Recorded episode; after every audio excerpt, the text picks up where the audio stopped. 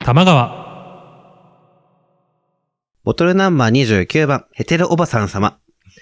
ローソンさん、モッキーさん、こんにちは。最近 BL ではない男性同士の恋愛小説を3冊読みました。1、恋の記憶。今野裕二。2、ディスタント。宮城太志。3、東京パパ友ラブストーリー。菊池武弘。3だけ、妻子持ちののんけ。過去インタビューで、男はみんなゲイだと思っていると言っているけれど、のんけが書いたもので、1と2とは読語感が違いました。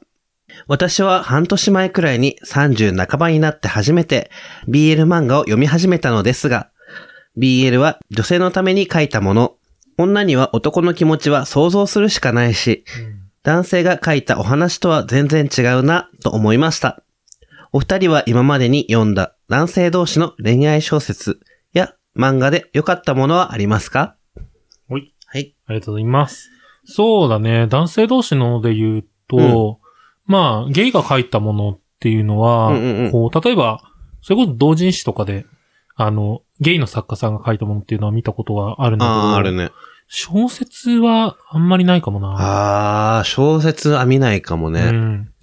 漫画で言うと、最近だと、あの、もう定番だけど、ん青のフラッグみたあいあ、はいな、はいはい。こう、まあ一部その、男の子同士の要素が入ってるような作品を見たりとか、結構、ゲイの人も読んでるよね、あれ。読んでる人多いね。うん。なんか、その、四角関係みたいになってる話で、うんうん。主人公の男の子と、友達の、なんかすごい、何でもできる超 人、イケメンの男の子うんうん。と、えっと、そのイケメンの男の子が好きな女の子と、はい。その女の子のことが好きな友達の女の子っていうはいはいはい。のが出てきて、その4人での四角関係なんだけど、うん。いいですよ。青フラッグ。四角関係、ね、ちゃんとなんか収まるところに収まるといいけどね。うーん、どうなんだろうね。僕はコミックスになってる分しかまだ見れてないんだけど、うんうん。その中で言うと、なんていうかさ、こう、それぞれやっぱり思春期なりの悩みを抱えていて、うん。まあ恋愛だったりとか人間関係に対していろんな悩みを持ってるんだけど、うん。だからそういう群像劇として描いている中で面白いなって思ったのが、僕から見ると、なんかそこにいる全員との誰とも完全に共感しきれないなと思っていて、はいはいはい。なんかこそれは人間性の違いとかではなくってことう、うーん、なんかね、描き方なのかなこう、多分、ある意味、リアリティがあるからなのかなうーん。なんか、多分、うん一歩引いて描いてる感じが、なんとなく。僕は感じていて、その、その4人の中のどれでもない視点からってことうん、なんか神の視点って感じがすはいる。はいはいはい。見てる印象としてうは。ん。あんまりこう主人公にがっつり感情移入するかっていうとそうでもうん。ない感じがするし、で、やっぱり自分がゲイだから、その、うん登場人物の一人のゲイのキャラクターに感情移入するかっていうと、うんなんかそこまででもないしな、みたいな。うんなんかそういうね、こう、広い目でいろんな人が絡まっている様子を見続けられてるのが、はいはいはい。一つなんか、あの、面白く見れている要素だなぁなんて思うかな。群像劇っぽい感じそうそうそう、基本はね。ゲイが書いた同人誌は、ゲイにとって共感できるのかなえー、どうだろう。そもそもなんか内容が、 まあね。内容がそんな大してたことないまことあ、が多いじゃん、そうね。ページ数も少ないしね。うん。いやでもなんかその、アプリで会って、うん。会って、やって、じゃあ、みたいな感じで言うんだったら、うんそりゃそうかなって思うけど。昔のさ、それこそバディとかに載ってるのってそんなのばっかりだったよね。 あなんか、ページ数、多分16ページぐらいだったー。のかな。うんうんだから本当になんかさ、初対面で会ってやってさ、 うんなぜか終わりに二人が付き合うことになりましたみたいなのがすごい多いじゃん。確かにね、あったかも。あれ見て、うん全然共感できないなとは思ってた。 はいはいしかもなんか続いたりすんだよね。ああるよ ね、続くやつ。 3話ぐらい。昔はそういう意味だとバディとかうで、ん。小説も読んでたかも。あー、確かにう。ん。あんまりこう、あの、ヘテロおばさんさんが、うんあの、書いてくれたみたいな、多分ちょっと真面目な真面目っていうか、うん。文学として見せる小説ではなくて、うん、そうだね。あくまで、あの、清少道を書き立てるたうめの、ん。あの、観音小説ってジャンルになっちゃうんだけ ど、抜ける、抜ける系の抜ね。ける系のね。あ、その中だとちょっとね、これゲイだからこそだなって思った表現としてうは、ん。昔見た作品で、あの、顔がすごいブスうんなうんうん男の人が主人公はいはいでは、い。でもその人にはいろんな人が言い寄ってくるのね。はい。でその理由が、あの、その人がめちゃめちゃ虚婚なの。あー、なるほどね。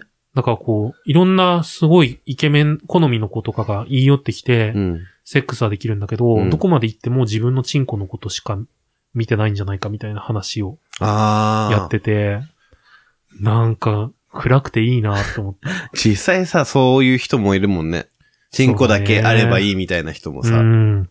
まあまあまあ、その、チンコっていう分かりやすいモチーフなだけで、うんでも誰しもさ、そういうさ、あるある。自分の中のこの部分で、こう、誰かに好かれてるってことは、それ以外の部分は好かれてないんじゃないかっていうのはさ、うんうんうん一つ不安の種だったり確かにね。するのかなって思うから、なんか、いい視点うん。だし、。ゲイならではだなっていうのは感じたかな。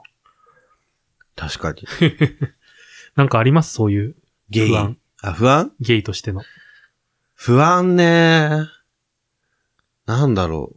特に、なんだろう。自分がう、ん。なんか、モテるとも思わないし、うん。だからこそ、そうの、いつそのつながりが切れるかっていうのはちょっとあるけど。人間関係の希薄さっていうのは確かうにんゲイにとっての一つのテーマかもね。うん。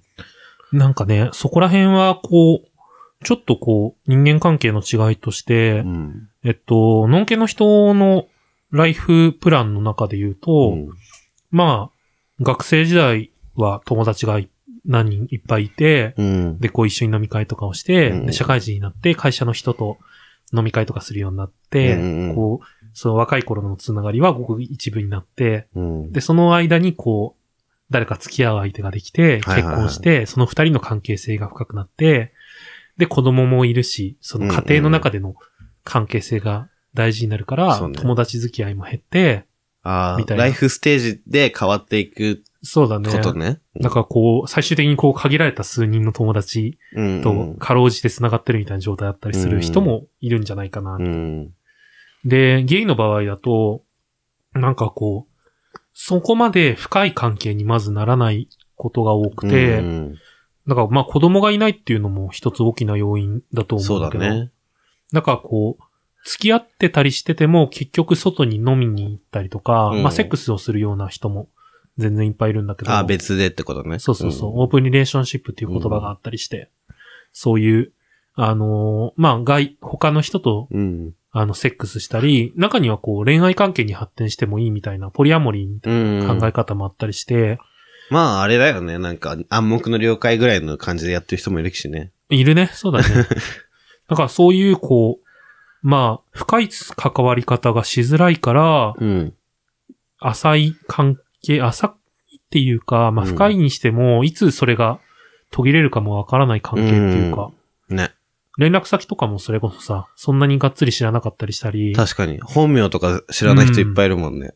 さっきもね、その A パートの方で話した、うん。あの、名前も知らないのに恋に落ちて、うん。みたいな。話も、まあ、全然よく聞くし、うん。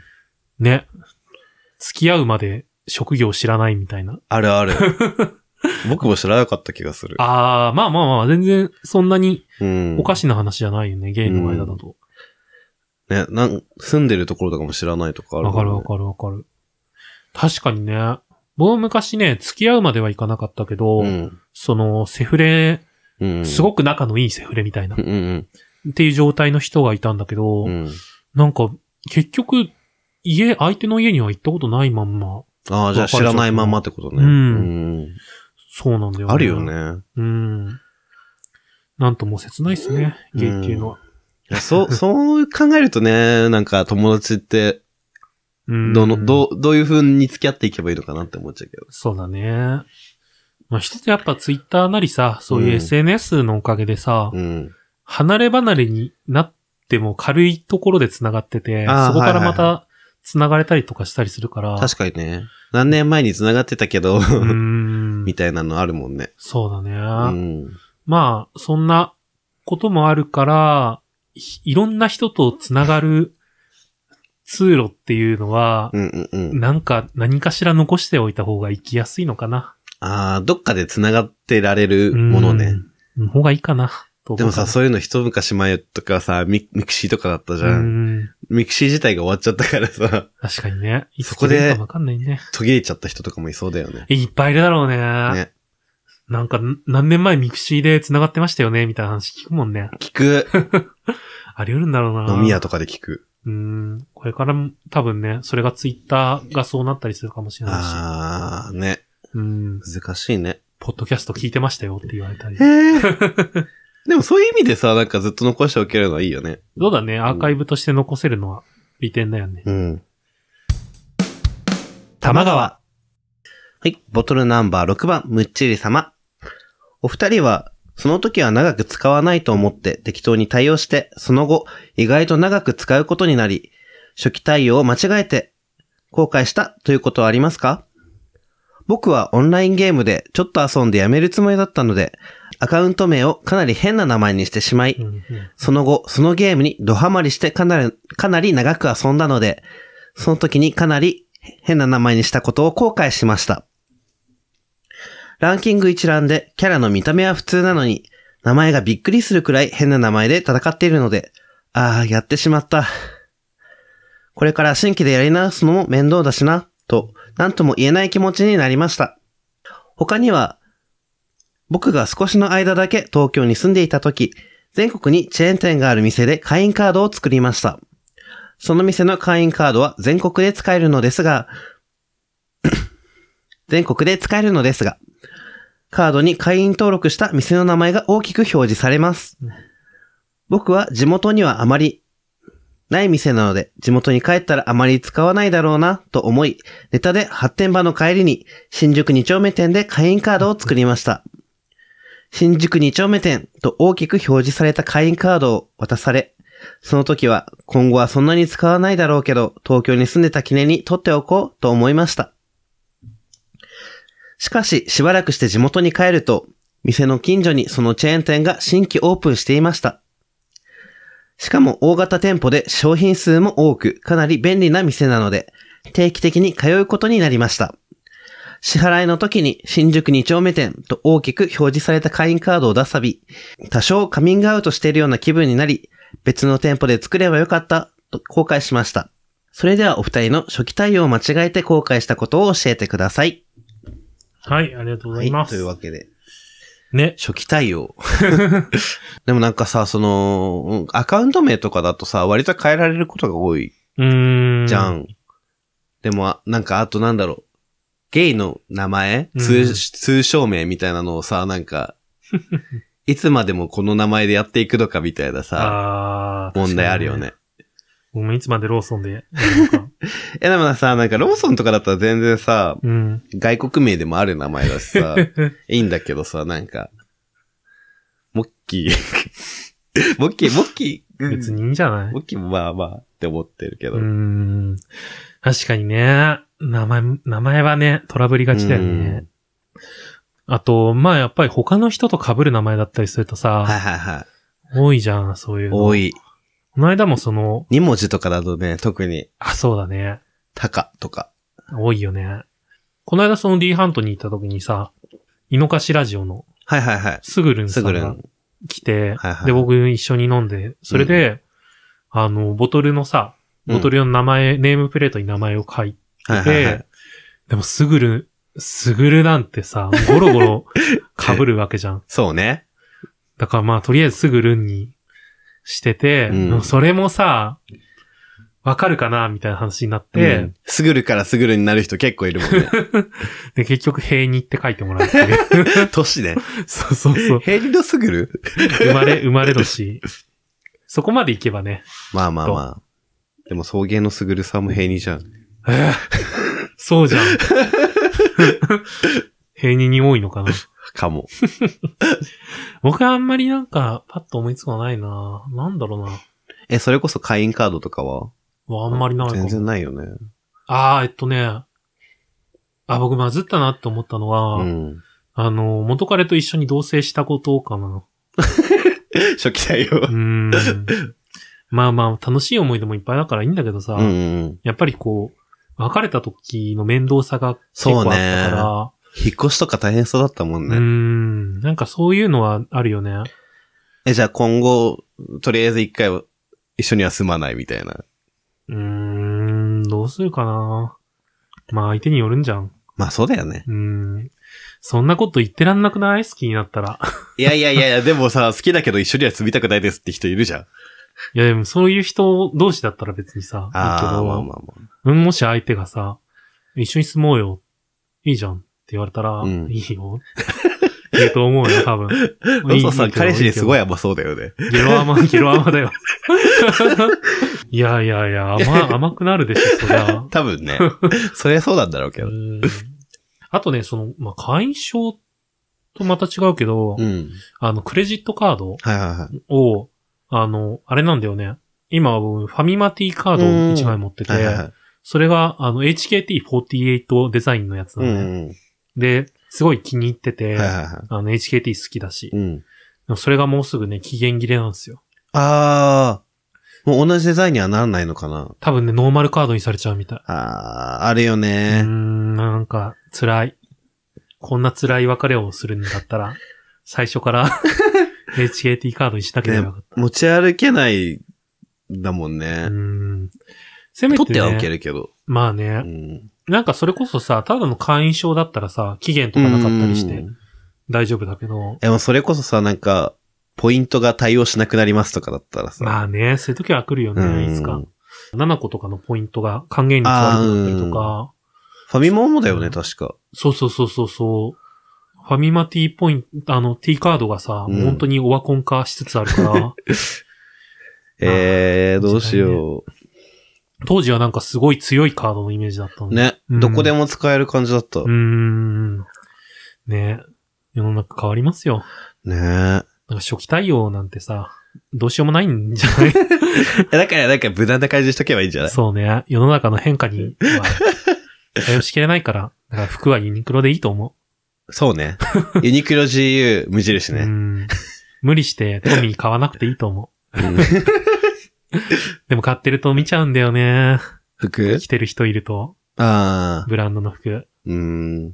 なんかさ、うーん。一個でもいいからさ、気に入ったのがあるとさ、ねちょっとテンションも上がる。そうだね。着るがが、着る側もテンション上がるし、見る側も、なんか、あ、自己主張じゃん、結局。ああ、なるこほどうね、いうのが好きですってういう。んうんだからね、なんか大事だと思うよ。そうね。うん。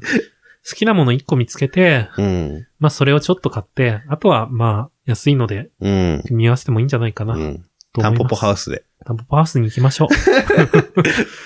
Podcast Tuchon Gay by Kanagawa. オールチェックです。はい、お疲れ様です。服ね、まあ、服好きなんだけど、うん。もうやっぱりさ、買いすぎて後悔することが多いから さ、着なくなったりとか。ああと、捨てらんない性格だから、あ。うん。最近でもパンツを捨てようか悩んでる。なんでなんかこよりできたってこう、そう、よれてきて捨てる人いるじゃん と。。うん。いるじゃんって言うとあれなんだけまあど、まあまあまあ。もうよれてきたぐらいで捨てるってあんまりしないのね。ああ、わかるわかる。穴が開いたら捨てるけど、みたいそうな。だね。。穴が開いたら確定で捨てうる。んなんか、多分、わバレないでしょっていう穴でも、いや、うん。うん。それは穴はね、ちょっとね。よれがね、ゴムの、ゴム、あの、男性の下着の場合はゴムが一番よれるんだようんうんうね、ん最初に。そうね。そこのよれ具合をどこまで許容するか、すごい悩んでて、なんかあれじゃない人に合わない時ならいいかなとか。なるようね。ん。でもその姿勢良くない じゃん。わかる。うんいつで。もね、気合は入れとかないと。そうそうそうそう。恵比寿とかにいる OL はそうなんでしょっえて聞いた。い怖つっで、いつでも脱げるように、みたいな。きちんとしたパンツを履い上て上下バラバラとかダメなのそうそう そう。でも元カレとかはね、それこそ、すごい高いパンツを持ってたんだけど、うんやっぱりゴムのところは結構、ボロボロ、ボロボロっていうか、うんヨレヨレになってて、うん。でもやっぱ思い入れもあるのかさ、うん。捨てないでっていうから、捨ててなかった。え、でも履いてはいるのいたの履いてたんじゃないかな。あなんかさ、整理の仕方が僕と感覚が違ってて、あ。うん。僕さ、なんか下着を必ずこう一周させてきたい。ああ、したいそうなんだ。そう。あの、その時の気分で変えるっていうよりは、もう全部均等になるべく回数、ん同じ回数切れるように揃えていきたいのね。へえ。元彼は真逆で、はいはいなんか畳む、畳まないで全部同じ衣装ケースの中にガーって入れて、うんそこからその選ぶ、時、選ぶそうそうそうっ。て感じね。履きたいやつをこう発掘して、うんうん履くってスタイルだから、うん相入れなくて。 まあまあまあ。僕は今だって一個ずつさ、個別に小分けされたケースに入れて収納してるわけ。え パンツ一つ一つやをばくるっと立てておけるみたいな。ああ、はいはいはいはい。それの方が探しやすいし。うん、なるほどね 全然気にしたことないわ順番とかあ、そう、うんだって、ダメージ具合が均等になった方が楽じゃない、まあまあまあそうなんだけどね、うん。でもさそういう時いいっぺんにダメになるじゃん、それはあるね。うん、いっぺんに無印で買ったりしたもん。ああうん。無印のパンツおすすめ。えっと何系あのあのトランクスとかトランクスも持ってるし、ボクサーも持ってるんだうけんど、うんなんかやっぱりこう、肌荒れしにくいイメージあるし、うんうんあの、素材がちゃんと綿うんはいだったりとか、で、すごいシンプルなんで、はいはあの、おすすめです。うん。着用写真が多分ベロにあると思い探して うんで、うん。find me at ベロって感じで。無印良品週間に買ってそそうれでね、買ってみて。ね。はい。はいじゃあ、終わりのことに行きたいと思います。はいひでえ話だな。 番組に関する情報は、公式サイト tmgw.tokyo 玉川 .tokyo にて発信中です。また、公式ハッシュタグ tmgw アンダーバー tokyo 玉川アンダーバー東京でのツイートもお待ちしています。それではまたのご来店お待ちしておりますお待ちしてます。ありがとうございます。